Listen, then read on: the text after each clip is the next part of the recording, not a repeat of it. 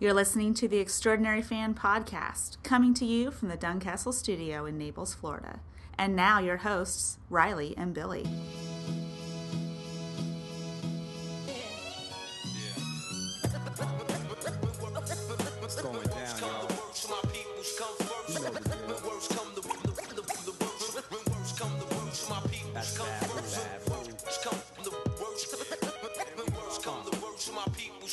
Y'all. Welcome to the. Extraordinary Fan. This is our first ever uh, podcast. We're starting it off. We're recording from Naples, Florida. We are in the Dunn Castle studio, about 15 feet from the Gulf of Mexico. And this is Billy Dunn and Riley Morse of The Extraordinary Fan. You can catch our articles on theextraordinaryfan.com.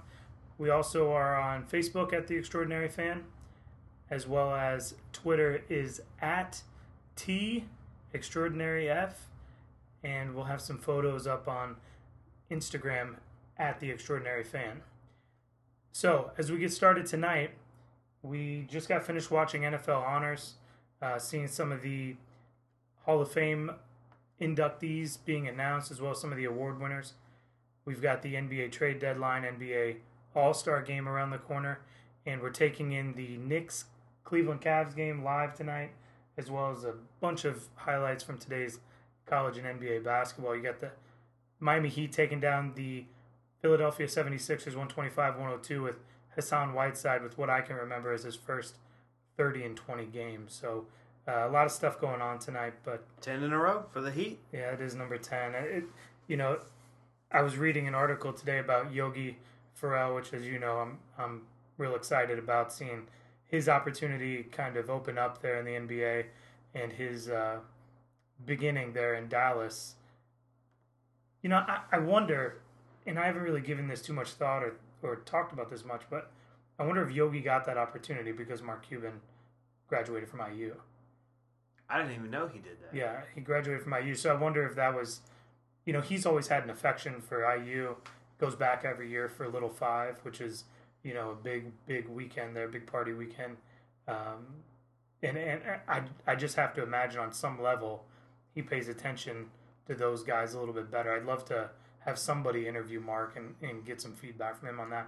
But Yeah. amazing performance. Well, I mean, geez, this guy gets, you know, an invite to go play for the Nets, and the Nets are, I believe, twenty nine or thirty out in the league right now, and they cut him, and he gets picked up by Dallas, and well, think know, about in it. In a better culture. Look what he's doing. Well, think about it though. That Nets team, like who on there was be better than Yogi?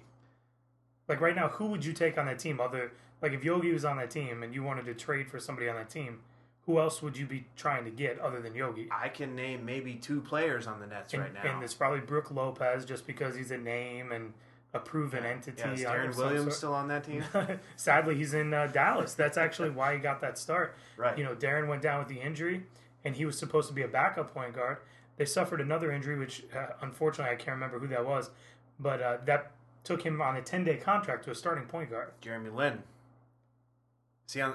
No, he's also not Oh, no, he's team. not there Jeremy Lin's actually Okay. in uh, Brooklyn. I forgot Um, about the Nets. But but uh, you know the funny thing was though this article and uh, forgive me I think it was CBS Sports that put it out. Happened to see it on Facebook today, but they were talking about how is Yogi going to be the new Linsanity? Is he the guy that bursts on the scene and creates this whole uh, hysteria? And uh, For a week at least. yeah, you know, and now they're saying that that Dallas is forfeiting this uh, option to sign him to a second ten day contract and sign him to a two year deal.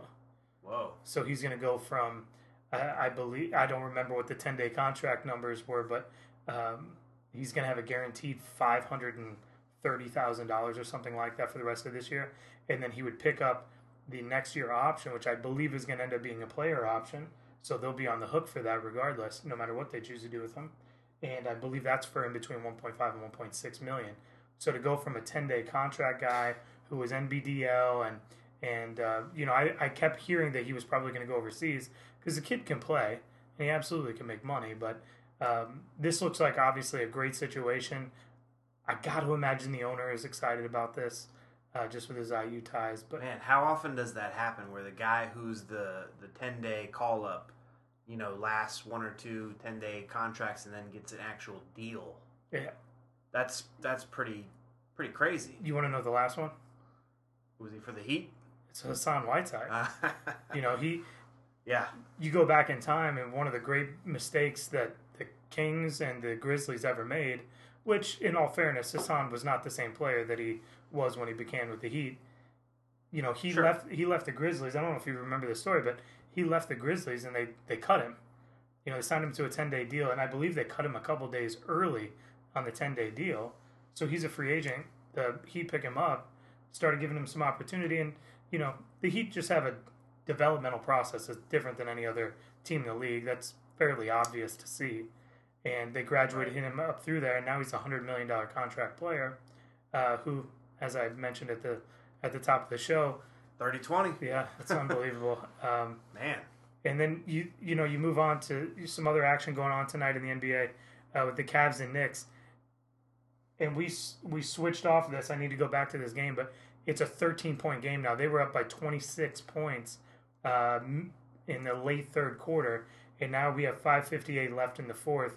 It's a 13 point game. I started to discuss with you. If you look at those two rosters, there's no question Cavs have a better roster. But the Knicks, in comparison, it's not that big of a drop off.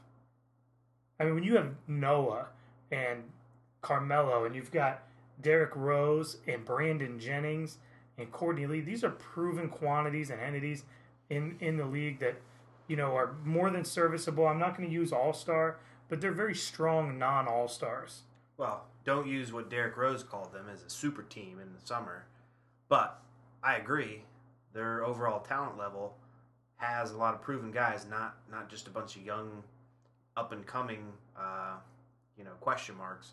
Porzingis is He looks great. he's amazing, and Derrick Rose has been serviceable. Carmelo looks like is going to be traded at some point. They're they're working that hard. You know, I got to ask you though, if you're if you're Dolan and you own the Knicks, what do you do with Melo? If I was him, I wouldn't. I wouldn't try to trade him. I don't care what the Clippers are offering. He's he's still got a couple of years on the contract, and what value you going to get back that's going to change? You know, being in a seven or eight seed in the East. And, and the problem I think that you end up with is there's nothing that you're going to bring back that's going to give you value. You can't get draft picks out of him because there's he he's got the no trade clause. He's not going to take a trade to a team that's a non-playoff team. Total would- control. Now there is one caveat to that, and that's if they were to hook up with the Boston Celtics. Celtics are going to be a playoff team. They're going to be a strong, probably Yeah. a three seed, maybe a two. And with that being said, they own those two picks from Brooklyn, so they're going to have a top five pick. The way it's looking, it's probably going to be a top two or three pick um, for the for the next couple of years um, from that terrible, terrible KG and Paul Pierce trade. Yeah, that's that's some big money that they can use for a variety of different reasons. But you, you gotta you gotta look at that. What does that team look like? Isaiah Thomas, Carmelo. Man, they're two in the East right now. Yeah, but so do you need to make that move? No, And, but here's the reality. Jay this is- Crowder. I mean, no, and he's rugged. I, I like him. He's a hustler. He's very effective, great defender, um, and oddly versatile guy that you don't think could score outside but does. Um, my problem with the NBA right now is, and that's why I don't blame the 76ers for what they've been doing. Look at any team, and, and we'll include the Celtics in this. What move can you make that you feel confident going up against the Cavs in a seven game series? I mean, wh- who is it that's actually available that you can actually make a deal? I, I just don't see the point. I don't see the benefit in it unless it's time to blow it up. And that's why I'll transition you to the next team let's move on. I agree. Chicago Bulls. What do you do there? I love D Wade. You know that. Um, but the reality is, is they're they're not going anywhere. They're having so much dysfunction, and you have value. You've got Wade. You've got Jimmy Butler's sky high value. Another guy the Celtics have had a lot of interest in, and then you've also got Rondo sitting there. Which if a team needs a veteran point guard and they've got either a team that doesn't have a whole lot on it, where he can be the guy that dictates most of the action, Uh, he could be a real asset, but there's that danger zone with him too, where you know the the the non on court stuff. You know all the all the emotional stuff, the sideline stuff, the locker room stuff, and then certainly, uh, you know, he took to social media and kind of took down Jimmy Butler and D Wade over the last couple of weeks. Well, So look he- at him last year, man. In the Kings system, he led the league in assists per game. Who's more dysfunctional than the Kings organization? And I can't recall this kind of drama coming from that club last year to this year, focused around Rondo specifically. and that's with Boogie. Right. I mean, how he he's a story every single week. So I read this morning that there are reports out there that are talking about sending Boogie to Phoenix. Sending Boogie to Phoenix. Keep in mind they'd be pairing him up with Booker, Eric Bledsoe, Brandon Knight. What do all those guys have in common? Kentucky. Right. And they said that there's a level of confidence they have in in, in surrounding him with Kentucky alumni players. Big Blue. And uh, Rondo was another one of those guys. And you wonder, is there some sort of symbiotic, you know, relationship that made that okay because of that Kentucky tie? I don't know. And maybe that's a little bit too touchy feely to assume. But the reality is, um, you just got to believe there's something there that there's something there that is controlling both of those guys when they're together. And I, I, like the idea of having Rondo and Cousins together. Hey, I think that there's something there with the level of connection for the players that play for Kentucky and the fans for Kentucky. It's kind of a different thing than you know majority of, of fans uh, of any kind. Kentucky's a, a, a more more or less a religion. It absolutely is. And I mean, I grew up in Indiana where IU basketball is much the same way. IU and Kentucky, Sure. obviously huge rivals. And uh, so I can appreciate a lot of that. But I will tell you, uh, when you when you look at this setup, the one thing you fear about making a trade like that for Cousins, and you'd have to give up some draft picks. You'd have to give up PJ Tucker and some guys that they feel really good about to get Cousins, which obviously is small in comparison to what you're bringing back in Cousins. But you're taking on a big risk. And the last time you ran all these Kentucky players together, do you remember what team that was? And now you're a little bit younger than me, so you might not remember this. Uh, I'm gonna say I don't remember. Uh, you're gonna look back to a Rick Pitino coached Boston Celtics team where he drafted Ron Mercer, Walter McCarty. Um, I mean, he and later brought in Rondo, but that that was a team where they started piecing Wow. and and not to mention Antoine Walker. Late '90s. Um, yeah, I believe so. Yeah, You- you're looking at Ron Mercer ended up with the Bulls um, in the early 2000s, so it had to be late 90s Yeah. that they put that together. But you're talking about three of their best players in Ron Mercer, Walter McCarty, and Antoine Walker. And Pitino was trying to bring that sort of relationship too, and obviously didn't pay big dividends. Um, I forget. Did, did Pitino coach Kentucky? Yeah.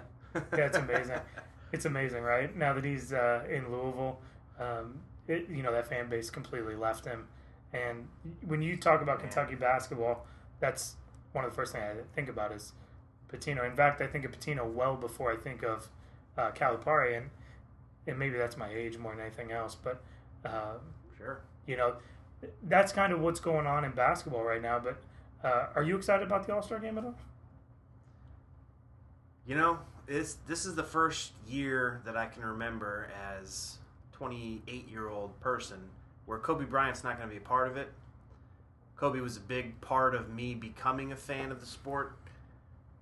Obviously, he's an amazing athlete. He does um, rank very highly on the all time list.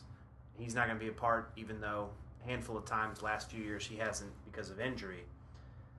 But to say that I'm excited, I would have to say no. Like the talent, the roster, I'm sorry, is is kind of lacking in my opinion. Um, even though we do have a lot of superstars in the league, they're not doing anything that makes me make sure that I want to stay tuned. Uh, you know, if I catch it on DVR, that's okay. But nothing special. We know who the best players in the league are. You know, top four, five, and um, you know, just another weekend in February. Well, I'll tell you this. I kind of feel the same way, and I, you know, you, you talked about Kobe, and you got Kobe, um, Tim Duncan, Kevin Garnett. These are guys that were aging their careers, weren't you know really in the All Star game, but were around the All Star game. That star power was there, and though those guys may be present, there's something about them not being in the league, and that that whole thing is gone. That era is now it feels dead, and Kobe was kind of the nail in the coffin for that era, I think Right. and uh, to to then end up losing KG and Tim Duncan, kind of quietly, after all the fanfare of Kobe, it felt like we kind of got robbed of that celebration of those guys, which would have been nice with this swan song uh, year without Kobe to then have KG and Tim Duncan and Ray Allen and uh, so many guys like that. It's it's really amazing to see the loss, but then you've got it compounded too. You've got eh, you know the fan vote put Joel Embiid in. I would have loved to see him play. and I, I don't know who wouldn't have wanted to see him. if this. he's healthy, he should play. Absolutely. In the All Star game's perfect form. You're talking about a guy that's playing 20 to 25 minutes a night now, but and I wish, you know, you may be able to pull this up, but the P the PER rank, ranking, th- that kid's got to be high in the league. He's playing 'Cause 27 minutes a game. And every time I look up, he's running, you know, 20 and 10, 20 and 12. Right. I mean, the kid's killing it, and he's doing so on this, you know, abbreviated. Oh man, we got a loss by Kentucky to Florida tonight. Whoa. Wow. Number eight ranked Kentucky that just lost to Kansas last week now loses to number 24 Florida. You got Baylor down to Kansas State. Yeah, not only Kentucky, look at that. Oh man, you've got six of the top nine teams in the country lost today. Ties the record for any day. That is a uh, that's a huge shift. March That- Madness in in February, baby. That's what we got. Man, you just wonder what what is what is March going to look like. You know, Unreal. there, there's no real powers. Hey, Um, I'll tell you, you asking me about if I'm excited for this All Star game.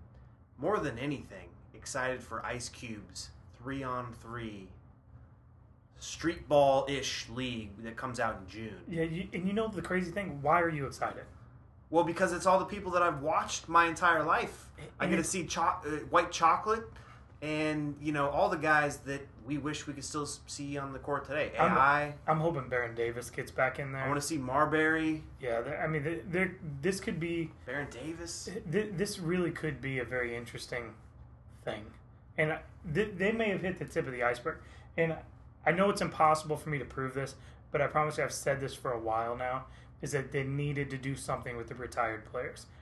I thought it would be cool to do it with Olympic basketball, where you could have put, you know, five or six retired players, newly retired players out with five or six of the extremely young up and coming players. I thought that would have been a great mix. The guys coming out of college, maybe rookie or second year guys in the NBA, team them up with with older guys that were leaving the NBA. I thought, and maybe that's in a way to make it more fair, so those games are more interesting. But really, I just thought it'd be cool to see those guys again, see their effect. Um, but yeah, I, I feel like we're losing this era of basketball, which through Ice Cube's thing, it seems like we're getting a second shot at. Well, and with it being three on three, and you know the guys are a little bit older, they can still put on a show, and they don't have to be, you know, in shape as much as the others going up and down ninety feet. They're they're half court.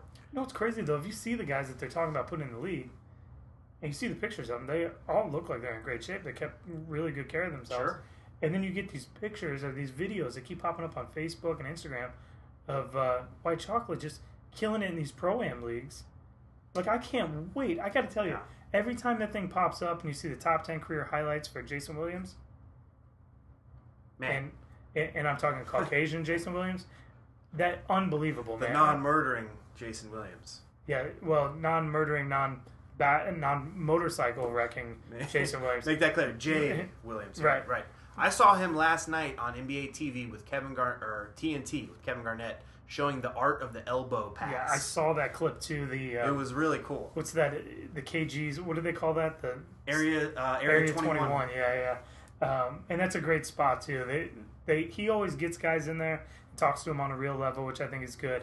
and he's so intense and blunt with everything that I think everybody's kind of relaxed there. So those guys kind of let loose a little bit. So I, His, I like watching. his attitude is awesome with with all the guys back in the studio and whoever is his guest. he genuinely does not care though. Right.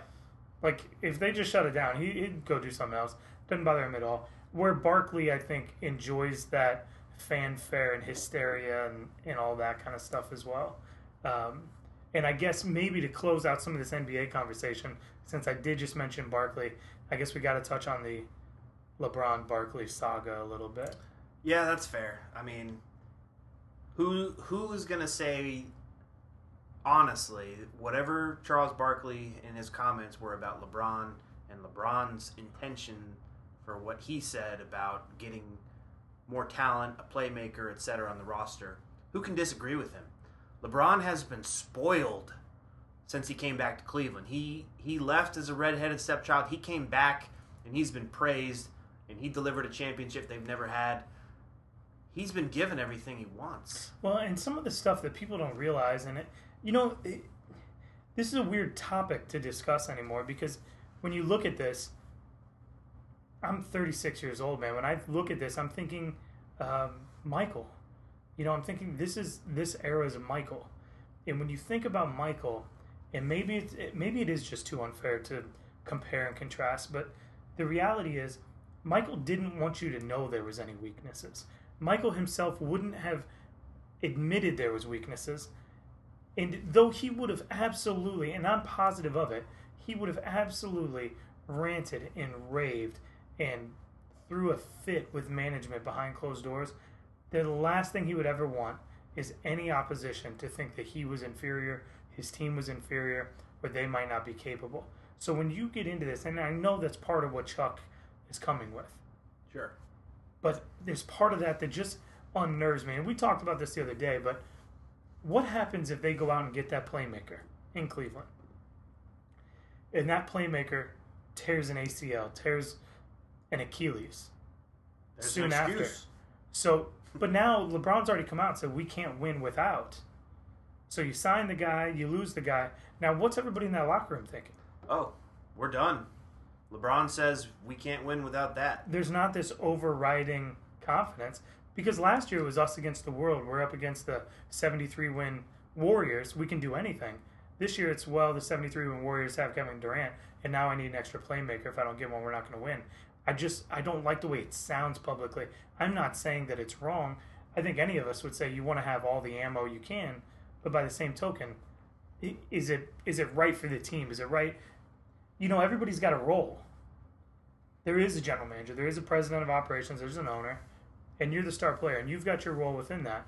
But the one thing that he's not getting any flack for, and it surprises me, but this is the difference between Cleveland LeBron and Miami LeBron, is Cleveland LeBron came back and said, I need a third star. I need the third star. Do whatever you got to do, get the third star. Much like the rant, rant that he's got now, where he's saying he needs this extra playmaker. Poof, Kevin Love. And what did you lose in Kevin Love? Num- Andrew Wiggins. a number one overall draft pick, And a six seven, Bennett, yeah. long, great shooter, A playmaker. insanely athletic playmaker, a guy who can get his shot on his own. Tell me who on the Cavs right now, outside of Kyrie and LeBron, can get their shot on their own. That's it. J.R. Smith is on the bench uh, with a broken thumb. So I'm going to tell you right now, they they sacrificed too much, and they didn't need to because in in the short term, did they need Kevin Love last year? Uh, Kevin Love was barely present last year. And Tristan Thompson really Till the playoffs. Yeah, and he had some good showings in the playoffs, but I, I got to believe they had enough outside of that to make that run. He just wasn't enough of a factor for me to be loyal to that idea. And he's been great this year. Yeah, and there's no question he's a good player. I just don't know that he fits in that lineup. They found a way to to give him more of a role this year, I think, and there's more of a concerted effort to get him involved early. If you watch these Cleveland games, he normally has 10 points, 8 points going into the half. So they've done a good job of going to him early. I think he's done a better job of hitting the boards. But if it's me, I'd rather be playing Tristan Thompson, LeBron at the four, and I want Wiggins out there. That would be amazing. And you talk about a long term growth pattern to have LeBron aging with Tristan Thompson, Wiggins, and Kyrie Irving.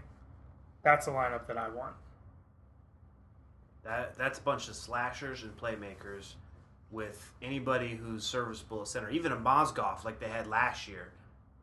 You know, in the East, you can get to the finals. Well, think about the Bulls. I, I mean, I hate to keep going back to this, but I mean, Bill Wennington, Luke Longley, Tall white guys that are just okay. and, and and there's nothing wrong with that. When you surround them with the guys that you do, you need people that can fill those roles. And when you have dynamic players, because right now, what is the upside on Kevin Love? Have we seen the ceiling? I think so.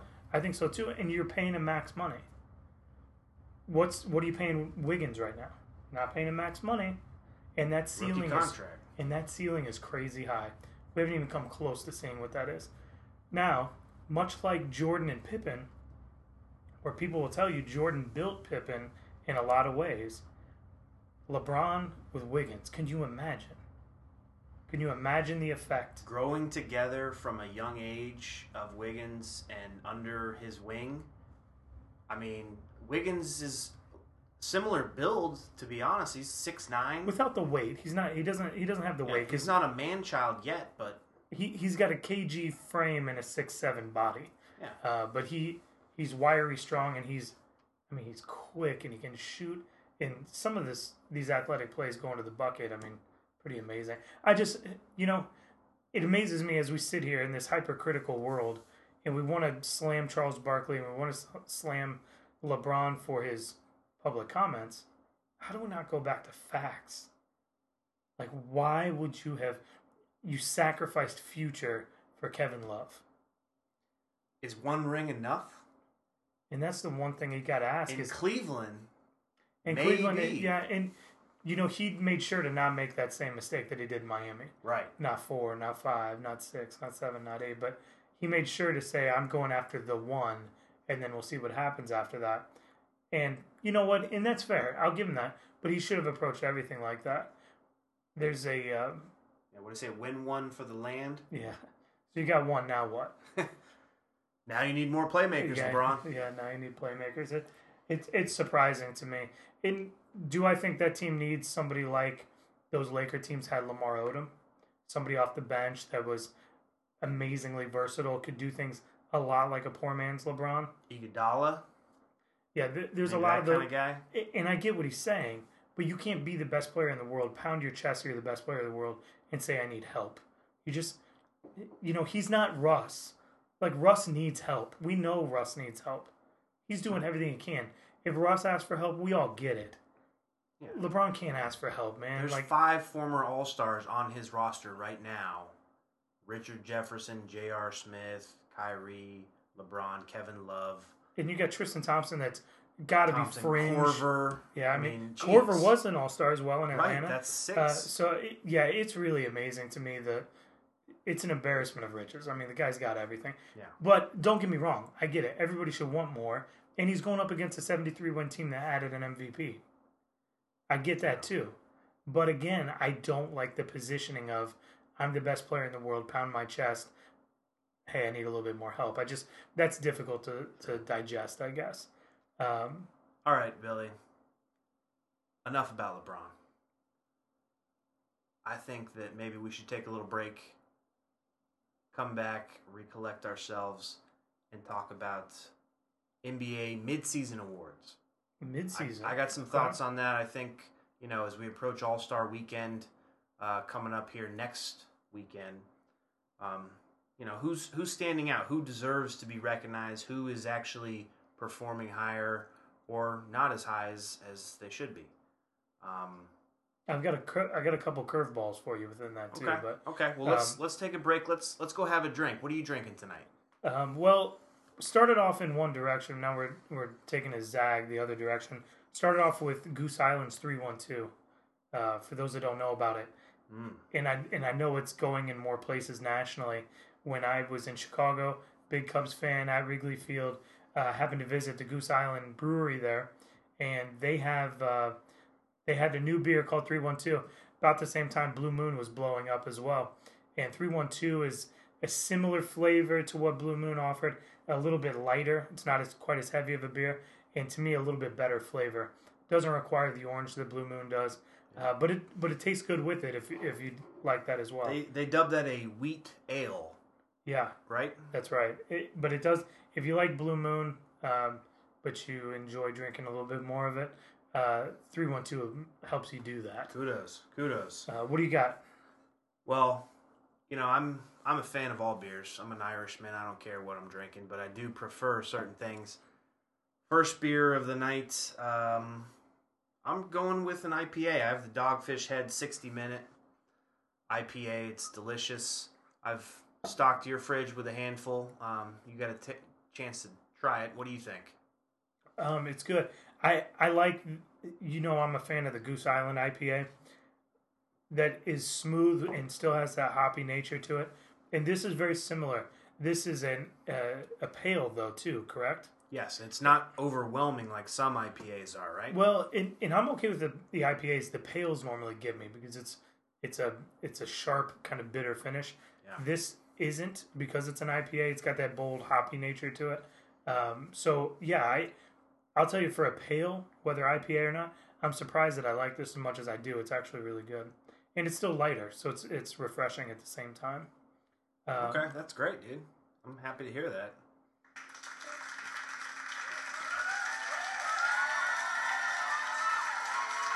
All right. So let's take a little break here now. I think uh, maybe we'll have another beer and uh, cheers and a toast. Come back and, and wrap things up. What do you say? Yeah, and I will. I'll, I'll tell you this, and we'll just give a shout out to uh, uh, the first sponsor of the Extraordinary Fan. That's the bar. It's in uh, Clifton, Illinois, um, owned by my brother Steve Dunn.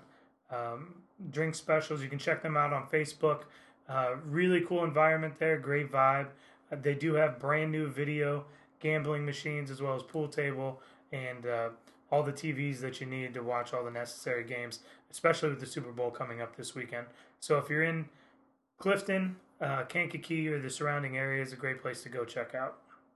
But we'll head on to break, and we'll be back in just a couple of minutes with the next topic.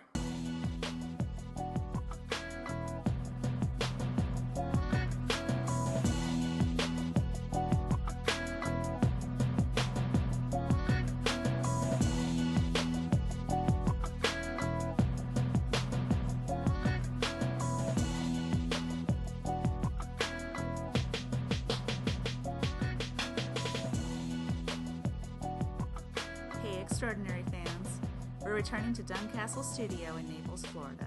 And now, back to the guys. All right, well, uh, welcome back. Uh, took a little brief intermission. Decided to enjoy uh, another round. Cheers. Uh, heading into the second half of our podcast tonight. Enjoying uh, these Dogfish Head uh, IPAs are delicious. Um, but we promised you we were going to have, uh, we were going to conclude our NBA conversation with a little mid-season award, um, and not necessarily as much award as we just want to run through, you know, our predictions, what we see so far. And uh, Riley, I'll let you go ahead and and start it off. Well, yeah, I think you know we were pretty heavy in the first half hour on the NBA, so we can kind of keep this light and brief. We've talked about as we're approaching the half point in the NBA season, actually a little beyond that, who's standing out. So we want to give out you know a couple of awards uh, in the typical categories with maybe one or two a little different with the gold, silver, and bronze awards. So Yeah, Olympic Um, style. there you go. There you go. So let's begin with, uh, of course, number one, the Most Valuable Player Award. And this one's going to be pretty tight, I feel like, down the stretch. So at this point in the season, I have to rank uh, Westbrook as number one. The guy's just doing everything for his team. Harden, number two. Doing a lot of the same Westbrook stuff, but um, even with a better record, I, I don't think he's as valuable to his team as Westbrook. And number three, you got to go with LeBron James. Yeah, you know, we think very similarly in this regard. When we were putting this together, I must have had one too many of these IPAs because, you know, I was saying Westbrook and Harden for a lot of the same reasons. Their numbers individually are absolutely insane. And if you go back classically throughout all of NBA history, I mean, you just don't see seasons like this. Certainly not two at the same time. Um, I threw in Kawhi uh, at number three, and then I actually put as honorable mention LeBron. And it's funny that I did that mainly because, you know, looking at at, st- at some statistics this week, do you realize LeBron's averaging 26 points per game? I think it's 25.6, uh, eight and a half assists, and eight rebounds. Oh, that's terrible. Yeah, and he's not being mentioned in MVP races. like this is gonna be the first time ever you have somebody with those sort of statistics on what is probably the second or third best record in the NBA, Yeah. and certainly the best record in the East. Odds-on favorite to go into the finals from the Eastern Conference, and nobody's talking about it.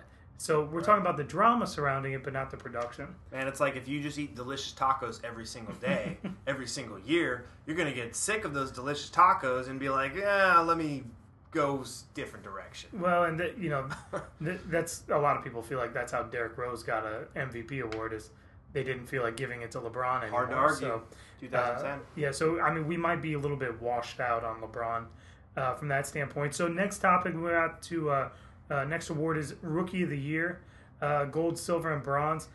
This is a little bit weird because it, you know the rookie season is is the longest season because these kids are just not used to this. Um, however, one of them is because Joel Embiid, though was drafted the year prior, this is the first year that he's actually played. That's who I have as my gold recipient. Second one is going to be uh, Brogdon from uh, Milwaukee. Kid's vicious, surprisingly athletic, can shoot the ball, can handle, super versatile. That Milwaukee team is crazy and very, very versatile all the way up and down the roster. And then the last one, I kind of defaulted here. There's just there's not been a ton of standout rookies.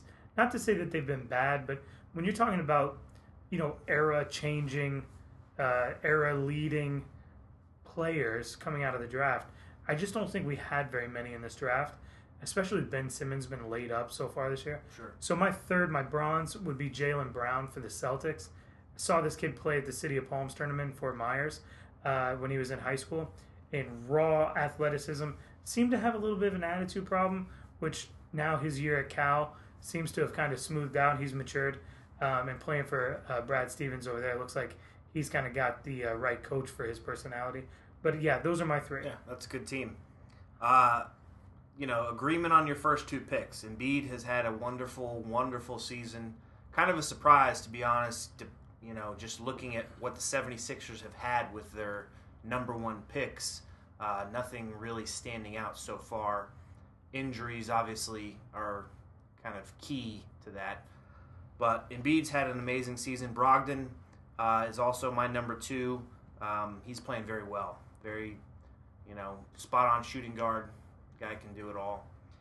And my third, I actually wrote down the other guy on the 76ers as my rookie of the year bronze participant because I couldn't think of his name. It's uh, Sarge. Dario Dario Saric, Yeah. I think is his actual name. 76ers have an abundance of young guys and They all um, seem to be like six eight to like six eleven. yeah, Like it's all of them. Like even Ben Simmons, I think is six eight. So it's like all these guys. believe in the process, man. They're they're doing what they need to do to become relevant again. what do you think So, of Embiid stealing the name? Because now he's nicknamed himself the process. Good for him. Yeah, I guess he's. I hope it works out. If he gets uh, a knee surgery, it's better than you know be calling ACL surgery. Right. He's known as the process now, so good for him. Moving to the next category, sixth man of the year. My rankings read as so: gold goes to Lou Williams, six man for the Los Angeles Lakers. Jamal Crawford, I think three-time recipient of this award now. Number two at silver and then uh, Eric Gordon as my bronze participant for the Rockets. He's had a really good year. What do you think? Yeah, you know, mine. I feel like I'm, I'm uh, behind on on these picks, mainly because I've had I would have some adjustments to be made since I actually wrote all these down. Uh, gold, I went with what I think we probably ought to just rename the award the Jamal Crawford Six Man of the Year award. uh, so I feel like he's the gold. Uh, silver, and this is the one I have a little bit of issue with now. is Enes Kanter. Now, Kanter's been a great six Ah. man. He just made a really bonehead move by punching a chair and breaking himself. his forearm. Right. Do you realize how hard you have to punch a chair to break your forearm? God. I- I mean, just a ridiculous injury. Um, and then the last one I, I put on here was um, Zach Randolph, which Z-Bo. man, you talk about the all time changes in your personal history. Like he went from, and keep in mind he's from Indianapolis. I I know members of his family. Played basketball with his cousin. Actually worked with his cousin Hilton Randolph in Indianapolis. Um, really interesting how he went from being viewed as a thug in Portland to this rough and tumble, hard worker, community guy in Memphis, and has literally built. I mean, they've built a philosophy around him to the point that their arena is nicknamed the Grindhouse. I mean, this is really right. Zach Randolph's nature that has brought this. I mean, Zach has never left the ground by more than two inches, but he's played power forward and brilliantly so for a long time. Um, extremely skilled guy, but that's who I have as my bronze. The reason why I feel like I'm behind is because, to be truthful with you, I would remove Kanter now. I'd, I'd move Randolph up to, to second, and I would also put Eric Gordon in as my bronze. Okay. So uh, I 100% agree. That's fair. Another IU guy that that um, that I'll always back. But moving on to the next award is Defensive Player of the Year. Um, obviously, a lot of a lot of people to put in this category, but limiting it down to uh, gold, I think is Kawhi. I think it's really easy to say that he's probably your best two way player in the league right now. Um, you could probably um, you know, put Westbrook and LeBron obviously in that same sort of discussion, but certainly on defense, those big hands, that that long wingspan, incredibly athletic and just very disciplined coming out of that San Antonio system seems to be really working well for him. Uh, Silver, I gave Marc Gasol. I think that more or less is a default. Um, he seems to just always get all the rebounds that you need him to get. Great plays great position defense and always gets the blocks that would be necessary to win that award. And then bronze. Look, we're here in South Florida. Uh, we lost D Wade. We gotta have something to root for. I'm gonna be a little biased and say my guy Hassan Whiteside. I, I got the opportunity to uh, be at the the ESPYS this year and met Hassan. Uh, nice guy.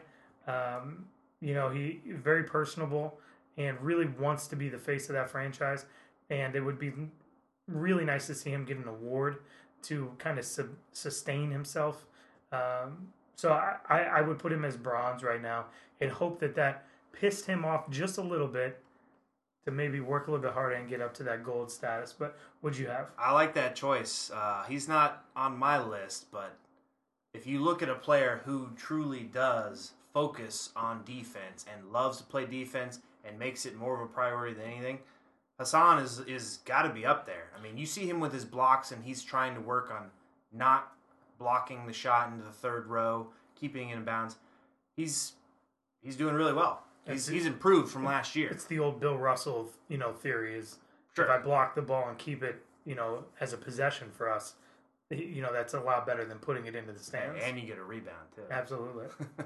So my player of the year, uh, as of right now, gold has got to be Draymond Green. He's finished second in the in the voting the last two years in a row to guess who Kawhi Leonard. Uh, I think Draymond, being that he's now considered more than ever a fourth wheel on the team, uh, has really dug in deep and he's playing well as the defensive captain. Number two goes to Rudy Gobert out of the Utah Jazz. Uh, this guy's a freak from France, seven foot one, blocks everything. Um, can't shoot foul shots really, but he dunks everything too and gets 25 rebounds. Uh, this guy's really talented and he's super young. Like these guys keep coming out of the woodwork, right? Like Hassan and Gobert. Like it just feels like seven footers.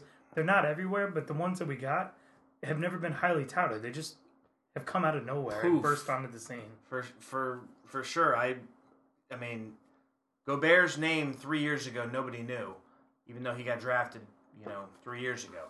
Uh, development, Utah Jazz, give him credit. That was a French national played on the Olympic team with Tony Parker. There you go. Number three, player of the year defensively, uh, I have Kawhi Leonard, which is certainly understandable. He is the claw. He is both ways uh, one of the best players in the league. Next category, gold. We vote on most improved player from last year, and uh, my star would be Giannis Antetokounmpo. Antetokounmpo. It's all right. I don't want to forget a syllable. Yeah, one of the one of the two of us was gonna mess that name up. uh, he's Mr. Do It All. He's leading the Bucks. They're beating teams they shouldn't. Uh, the guy is also very talented both ways, and uh, they call him the Greek Freak for a reason. After him, silver, I give it to uh, Jokic from Denver. Just had a triple double last night. Saw that. Yeah. Guy's uh, playing really well. He also can do it all. Number three, uh, most improved. I'm going to give it to maybe this is somewhat hometown, but uh, D'Angelo Russell from the Lakers. Um, improved his game as a rookie to a sophomore year. More effective, more responsible with the ball. I like what I'm seeing. Yeah, on the uh, D'Angelo Russell uh, tip, I would say it kind of helps when you don't have to give up 28 shots to a 40 year old shooting guard. You're right? So, uh, uh, and I will acknowledge the fact that I do think that's a little bit hometown. Uh, but then again, I did just give Hassan a pass and put him in there, though Hassan plays very terrible team defense. Uh, moving on to the most players, most improved player for me, uh, Gold. Uh, I agree with you. Uh, Antetokounmpo is definitely the standard right now. The guy's a Swiss Army knife, right? Like, it doesn't matter what you need from the guy; he seems to provide it. And the odd thing is, the entire team, for some reason, Brogdon included, they're all starting to look alike. And I don't mean physically, but the game. Like, they all do everything up and down. And it, it just seems like the entire team is six seven or six eight, and they can all rebound, they can all shoot, they can all bring the ball up the floor. It's insane. My silver is Rudy Gobert. You acknowledged him in the Defensive Player of the Year. If you look at his growth, and really that of the Utah Jazz, I think he's got better pieces around him. I think that's obvious. Gordon Hayward is an all star this year. Uh, Trey Burke is no longer your point guard. You actually have another guy that you could consider for most improved player who uh, was signed away from the Indiana Pacers or traded away, and that's uh, uh, my guy George Hill, um, who's been killing it this year. Um, so, uh, but I think Rudy's got a lot better pieces around him. Has created a much better situation. And in the bronze one, this is ironic and really crazy to think about. Is Jabari Parker? Um, if you look at his Another stat- buck. yeah, like you could you could put you could put Jabari in the first or second spot too. He he's been a really big surprise. There was a a fear I think throughout the league that he just wasn't going to live up to expectation after that injury, and uh, he's super versatile, even more polished on the offensive end than uh, Antetokounmpo. And I'm, I think you're going to see later in the season as they go into playoff time, he's going to be their fourth quarter go to guy because he is polished offensively. He's going to be able to get shots that other people aren't. He's going to be able to get to the line. He's a much more disciplined player that way. And uh, that's the whole Krzyzewski uh, Duke one year of uh, teaching, I think, that kind of brings that out in him. Um, moving on to the next award was Most Outstanding Player. Um, this is something that we just kind of threw together. So, most valuable player is different. The value of one player on a team is viewed differently than the outstanding player. Value, I don't think you can choose anything other than Westbrook. I think it's impossible. I think you can argue that Harden deserves credit, but there's no way that you can give it to anybody other than Westbrook.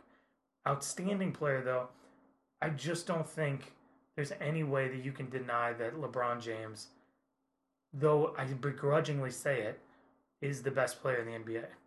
This season. Absolutely. And really, uh, we can go back for a while, and I think you could say that for a while. Um, and scarily enough, you might be able to say it for a while. Uh, silver, I would give to Kawhi.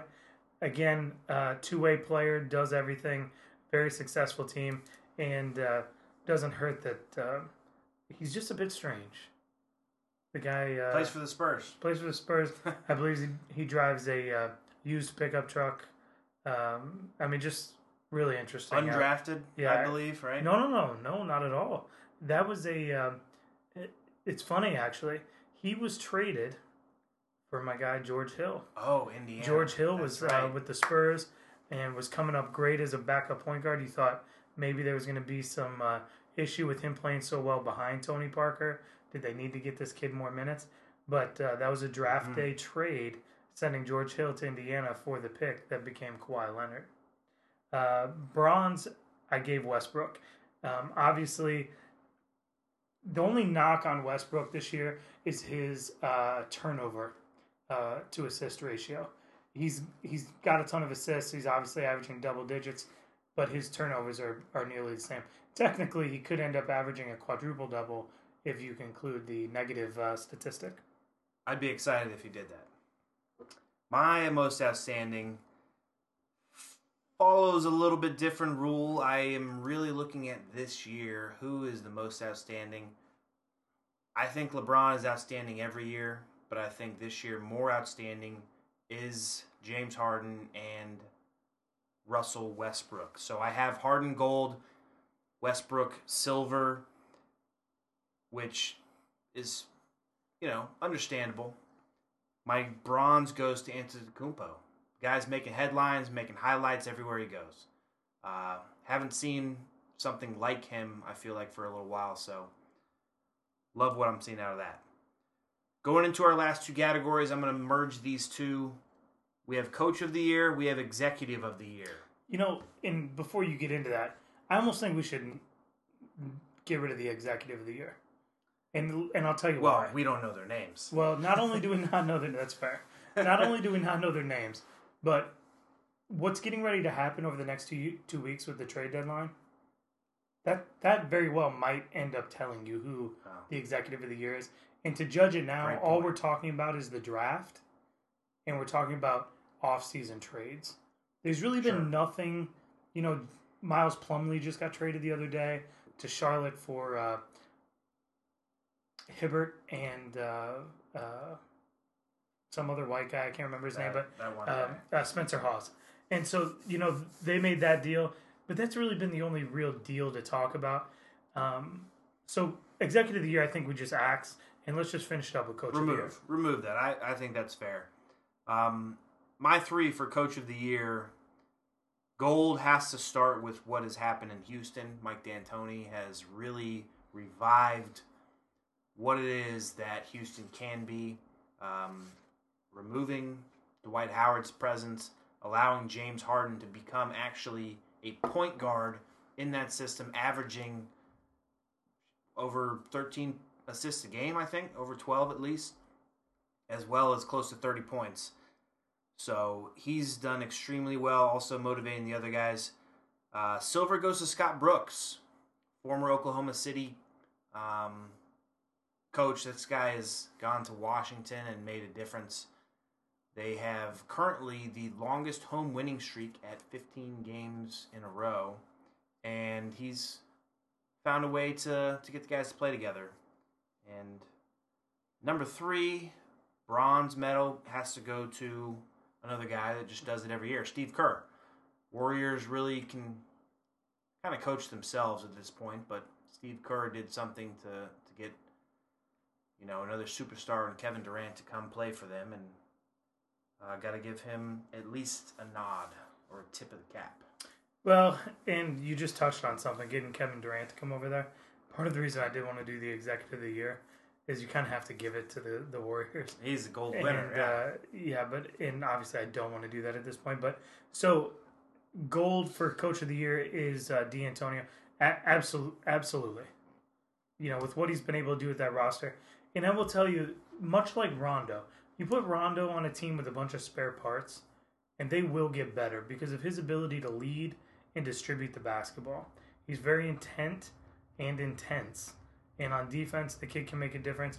I kind of view D'Antoni the same way because I think if you give him a terrible roster and one good player that he can facilitate his entire offense through, I think you can he can take a, a ragtag team and and create more value out of it. You mean like the Lakers a few years ago?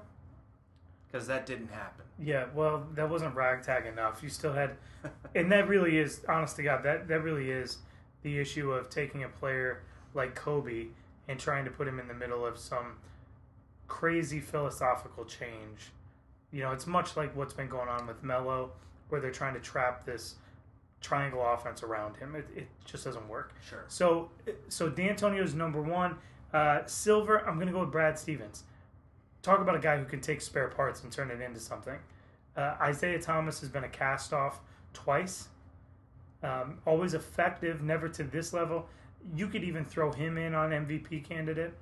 Uh, so yeah, the effort level he gets out of his teams, the consistently, the ball movement, uh, the buy-in that he gets, and he just has no frills. I mean, the guy gets great productivity. And then the last one is Jason Kidd. Those Milwaukee Bucks, man. Their style of basketball is fun to watch. I, I touched on the fact that they're crazy versatile, but just an interesting, interesting team. And at the end of the day, go back and think about Jason as a player. What was he? He was amazingly versatile. He did everything. And Triple went- double, walking triple double. Absolutely. He was Russell Westbrook before Russell Westbrook. The only difference was uh, he didn't turn the ball over and he didn't score as much. Bingo. So, um, you know, Jason was a phenomenal player, and I think he's taken some of that same thought process in the way he approached the game, and it looks like his players are playing in that same versatile nature. Um, so, Yeah. as we conclude, that's that's really the end of our NBA talk. We promise not to go this long on NBA talk going forward. Um, it was just important for us to cover this. It's the sport I think the two of us are the most naturally passionate about, um, and we kind of we. I mean, at the end of the day, we had it on TV tonight. I think that's So, fair to say. yeah. Yes. So, um, but Anything going on this weekend? yeah, we're sitting here. It's s- for another twenty minutes anyway. It's Saturday, February the fourth. In twenty minutes, it's Super Bowl Sunday. Now, what what are your thoughts as we head into uh, to this big day? Obviously, in the sporting world. Well, I love Super Bowl Sunday in general. It seems to be a national holiday of sorts where no matter where you go, no matter what you're doing, if you mention the game, you're going to get a response, and no matter what side you're on, it's going to be generally a friendly response, unless you're wearing the opposite opposing team's colors and going uh, a little bit deep. But I love it. Uh, So, are you, are you excited about the commercials? I have been in years past. I've been disappointed as of last few years. What's the last good commercial you can remember? For me, it's that Volkswagen commercial. Darth Vader, the kid. Do you remember that commercial? okay? Yeah. So that's the last one I can remember. Last year was that stupid, stupid. I think it was Mountain Dew. puppy monkey baby. Oh, yeah. I remember that one too. And as much as I hate it, you remembered it, Right. and so it was effective. And it, you know, there's a reality to everything, and unfortunately, no matter what the emotion is, the reality is you remembered it, so it was effective. It's- it was. exactly. And I don't know if it was worth the five million dollars they paid for that thirty second spot or whatever they paid, but um, terrible commercial. I mean, terrible. But Doritos and Mountain Dew typically make an impact, and it's usually memorable. but annoying. Yes. It's not cool. The VW one was was clever and uh, not quite as over the top. Some of them do get a little bit over the top, but I, I was reading this week that they're launching all these commercials early. So like the ta Today Show's been launching. Hey, this is going to be an early showing of a commercial that's going to air during the Super Bowl. And I thought, why? Like a preview. Yeah. Like, why would you do that? You take away the whole reason for that. That's become its own thing. So why would you? It, it would be like, hey, we're going to show you a live scrimmage of the Patriots and the Falcons, so that you get to see what's going to happen on Super Bowl no, but but I'm not gonna watch the commercial now and then watch the Super Bowl so I can watch that commercial. Well, what it does is it cheapens that whole thing. So people are paying all this money for that time because now you, you used to get up when the commercial would come on, go to the bathroom, you get another drink, you get some food, and you come back as the game starts. Now people are sitting there and waiting for those It's commercials. the one game. so the more you start doing that, I just got to think you're cheapening that whole thing, and you're going to take those values down on that airtime. So I, I don't know. It's a it's a weird, obviously not a sports conversation, but just it's just a weird Super Bowl Sunday kind of thing to pay attention to. Well, I'll tell you what I'm looking forward to, Billy, is I heard there's a very intriguing commercial that uh, Lexus is going to do. I heard there's a new vehicle, a coupe, coming out, and uh, the commercial looks cool. Yeah, I, I did see a preview of that. It's got some uh, professional dancer. It's got a DJ kind of going on, and um, the LC 500 looks like an amazing car. So I, I want to see that air live. Yeah, obviously we got to we got to approach this in full disclosure. As uh, Riley and I sit here, we are employed by a Lexus dealer, and the Lexus LC. It's probably the coolest. It, it is the coolest thing we've done since the LFA. Yeah.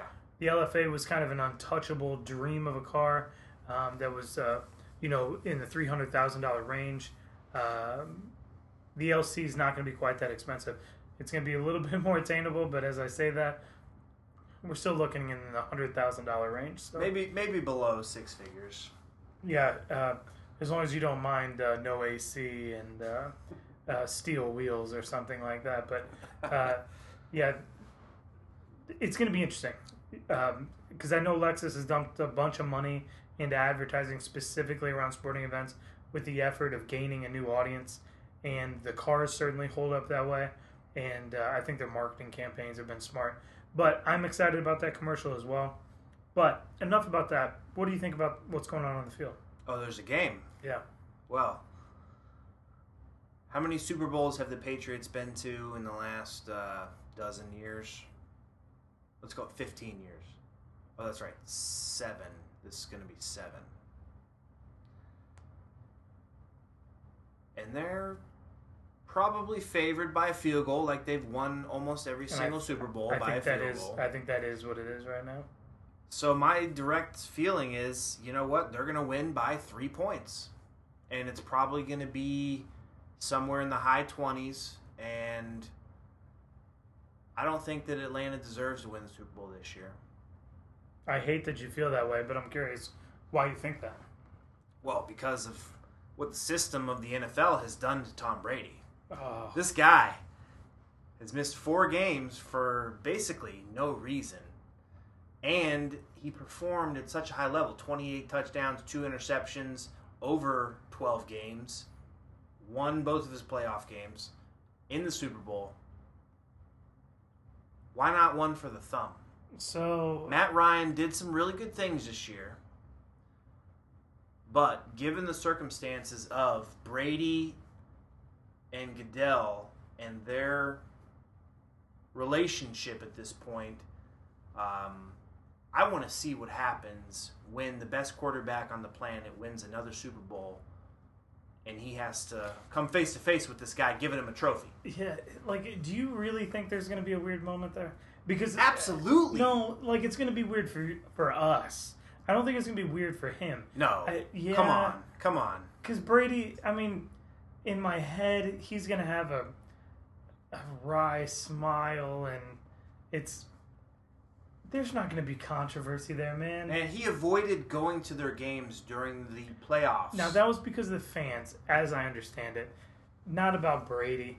But you know, Brady's too classy and too commercially cardboard to to do anything or to make any big event of it. Um, I think there's going to be a letdown there, though. I mean, I think you can tell by my positioning on that statement that I'm not interested in them winning. I would prefer to see the Falcons win.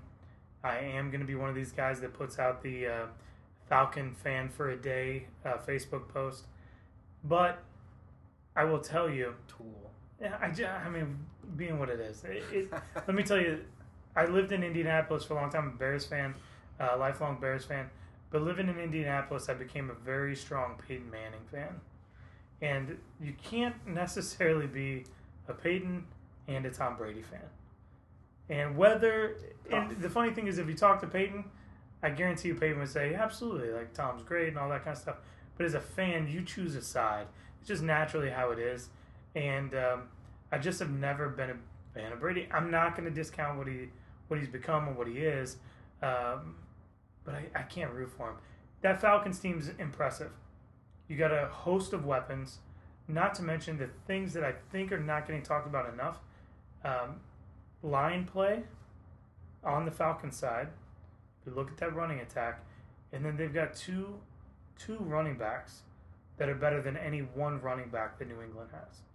Because you've got obviously Freeman, but then you also have Tevin Coleman from Never heard of him.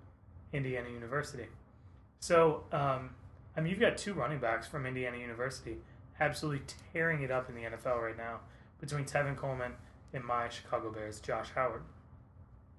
So, if you think about it, it's pretty impressive, you know, from a school that can't get a victory against any Big Ten teams. Yeah, I thought they only played basketball. Yeah, believe me, for a long time I did too. That's how I ended up a Notre Dame football fan and an IU basketball fan. But um, yeah, I would like to see the the Falcons win. Uh, Matt Ryan, I've never been a big believer, and I thought he was talented. I just never thought he could get himself to this stage, but he has. That defense, I love. Again, living in Indianapolis for so long, seeing Dwight Freeney have this swan song here. I actually love that too. Man, it, and he looks good. He doesn't look like an old guy. He just looks strong out there. He's been good. Yep. And I think he's opened up a lot for those young guys. And um, there's something to that championship pedigree, uh, even though a lot of people don't like to hear that. But having a coach that's been a part of these Super Bowls in recent history now lead that team, I just think it's changed the culture there.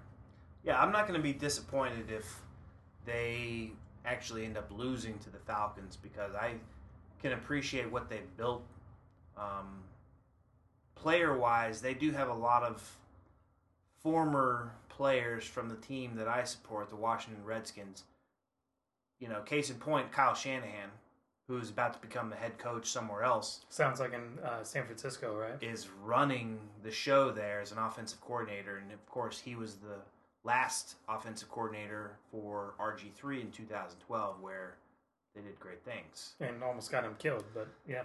Right. And uh, then there are two offensive linemen that also play for the Redskins. There's a wide receiver, there's a tight end. So I can support them, but number one reason I will not be rooting for them is because I want to see what happens when Tom Brady wins number five, when Bill Belichick goes up to the podium and Goodell's waiting for him. I, I just would love to see it because I believe there's absolutely going to be an awkwardness to it. I mean, there's going to be, but I honestly, I think it's going to be more from us paying attention to it than it is some sort of exchange between the two Well, the crowd is going to be very clear on their position, well, as soon as Goodell walks up with the trophy, they're going to boo him. but that's not only the Patriots. You're, I mean, that's the majority of, of stadiums. But given what he did to make sure that Brady served this punishment, Has there been a more hated leader of a league than Goodell? And and no, is it there's no way that he can be less than number one. because David Stern, I think, in the NBA was always extremely well received by both players and uh, and fans. Uh, Paul Tagliabue was, you know, I, I think he was a great businessman. Really set up the NFL very well for this long term growth, and uh, always seemed to be well received. Um, but I mean, we could talk about Bud Selig maybe. Maybe Vince McMahon for WWF. uh, WWE these days, actually. But yeah, um, but, Bud Selig was one that wasn't being well received for a long time. Um, but yeah, I don't think I can recall anybody that has experienced the le- experienced the level of hatred from fans uh, that Roger Goodell has. Majority of fans don't even know who the commissioner is of their sport. But Who- they, but most know, They know him though. Yeah, I mean that probably also comes with that ten million dollar a year contract that he receives. Um, so I mean, you know, heavy is the head that wears the crown. So everybody's not going to be weeping for him. But you know, it's. It, do you think it's unfair? Like, do No. you think his stuff is warranted? He has made some horrific decisions when it comes to discipline. He has made some very poor choices on appointing people to make those decisions and kind of make that process. And he's doing these things on the fly. So you got to give him some kind of a break because no one's ever done it before. Well, I agree with that too, and that's part of the reason why I wonder: do we judge him incorrectly because of that?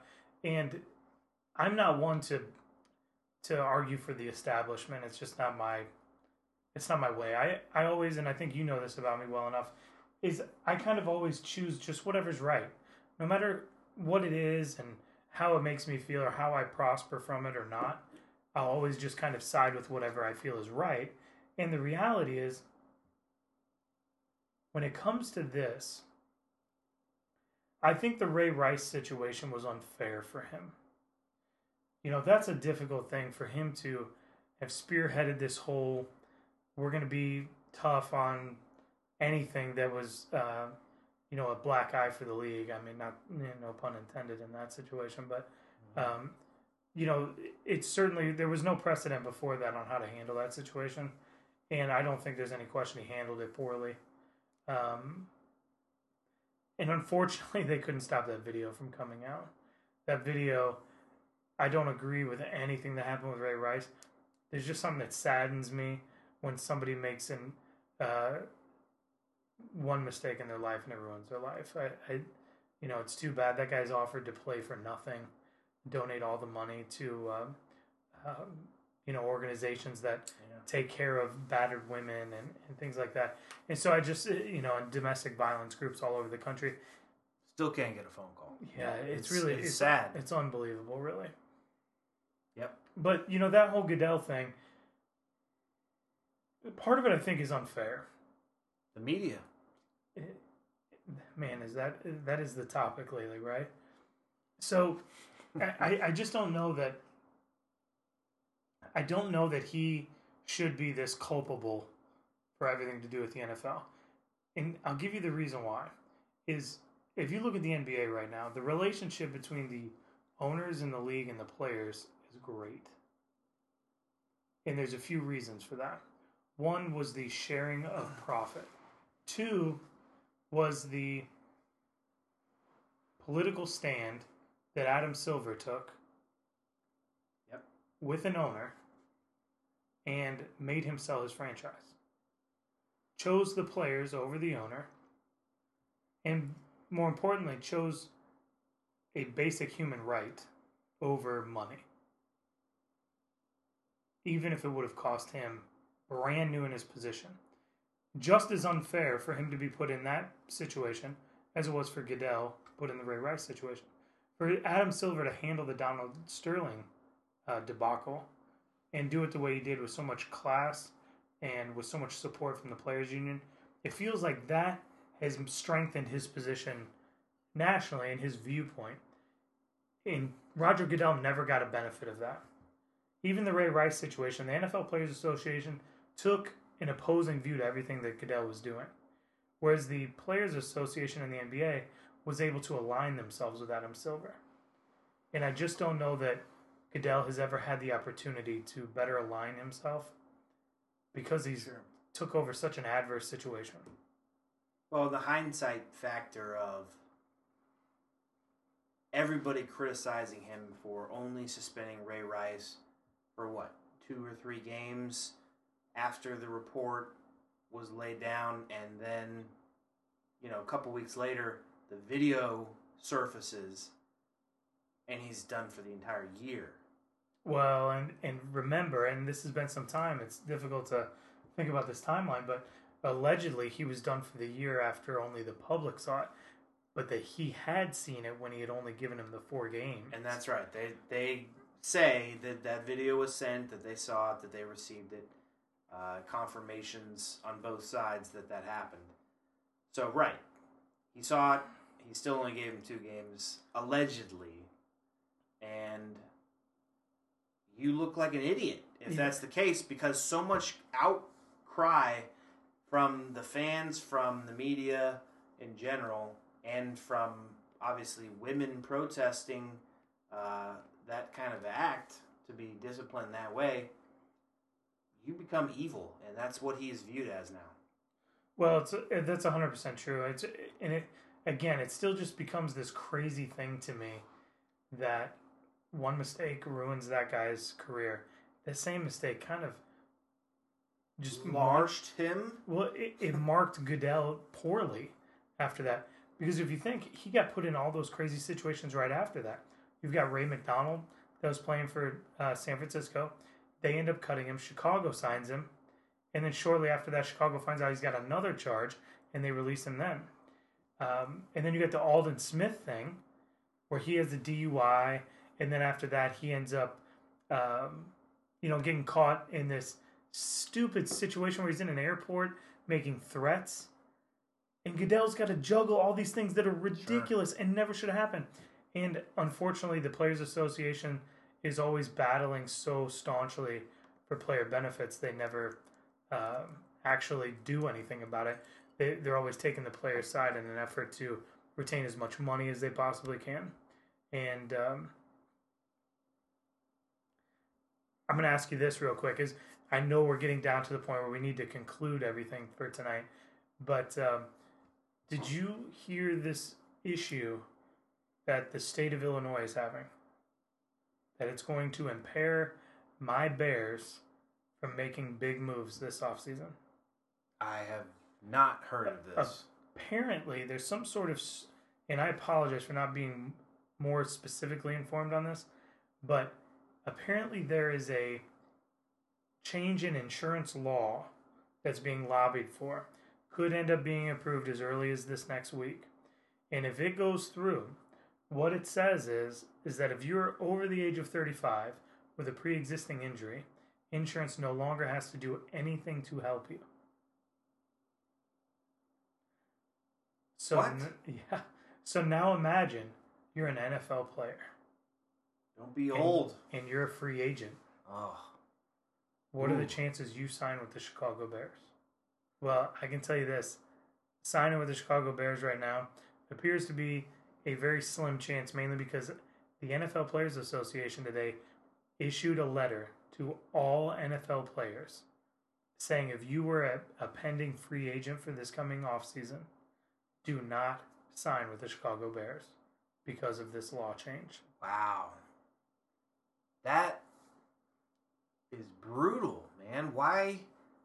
Why would that happen? That's government, man. And unfortunately, as they pass those laws, you don't realize all the things that it affects. They don't have a bunch of steel workers, do they? Well, there's, there, I mean, there's, You know, yeah. union guys. Oh, absolutely. The Chicago's Chicago's unions are legendary when it comes to that. I mean, Hoffa was there for a long time with those unions. Uh, you know, allegedly disappeared because of some of those Chicago-based unions, and uh, so yeah, unions run deep, and certainly those blue-collar workers are plenty there. You just don't think about how it would affect sports. Professional sports. Not to say that that's what everybody should be concerned with. There's a lot more blue collar workers out there that are uh, just as deserving of all those benefits and don't have near the income to help offset some of those costs. Very good point. But in saying that, we should probably bring this thing to a close this evening. Uh, any final thoughts for you? Uh, well, I think that as we are now transitioned into Sunday, February 5th, 12:01 a.m., the Super Bowl will be played in about let's call it uh, 18 and a half hours from now. We need to make picks. Billy, who do you got? Give me a score, give me a winner. I'm going uh, Falcons with the win. And I think it's going to be 37 32 Falcons. Okay. I think you're going to see Julio Jones largely shut out in the first half. I think you're going to see uh, some activity from Tevin Coleman in this game that's going to break break open uh, a few very big plays, and then I think you're going to see Julio Jones find a way to break free in the fourth and uh, make some big plays to bring home a championship. It's a high scoring game. It's a you high win scoring money league. in Vegas if you're It's a- betting that. It's a high scoring league. Uh, I'm a little more reserved than that, just based on history. Patriots haven't scored much more than 22, 23 points in the Super Bowl, uh, and they've been to seven of them. So I have actually a score of 23 to 20. My prediction with the Patriots winning by a field goal. Is it going to be a walk off field goal? I don't think so. I don't see that kind of drama. So it's going to be like a late game Matt Ryan interception to seal the game. exactly. I see. I see the Falcons with a chance to win the game, and they come up short. Well, that um, you know, obviously there's a lot of uh, New Englanders that'll be very happy to hear that call. Yeah. And then and then you get your awkward moment. Break out the beers and let's party. New Englanders. well, um, as we close this out, anybody uh, that took the time to listen to us all the way through, just know that going forward, we're going to curtail this and probably keep it closer to 45 minutes. On our first time, we want to make sure to cover all the topics that we felt were pertinent and active in today's uh, sports uh, society. And uh, so we hope you enjoyed it. Any feedback that you have, feel free to send it to B A Dunn, D U N N, at theextraordinaryfan.com. And uh, we'll be sure to check out those. You can always uh, hit us up on Twitter at TExtraordinaryF or Instagram at The Extraordinary Fan. We also have our Facebook page, which is The Extraordinary Fan. Feel free to uh, contact us in any of those ways. And uh, we will be sure to be back here very soon as we plan to do this at least twice a month. So, uh, Riley, thanks for your involvement. Uh, everything's been great. I look forward to the next time. Thank you guys for listening, and thank you, Billy. Cheers once again. Extraordinary fan.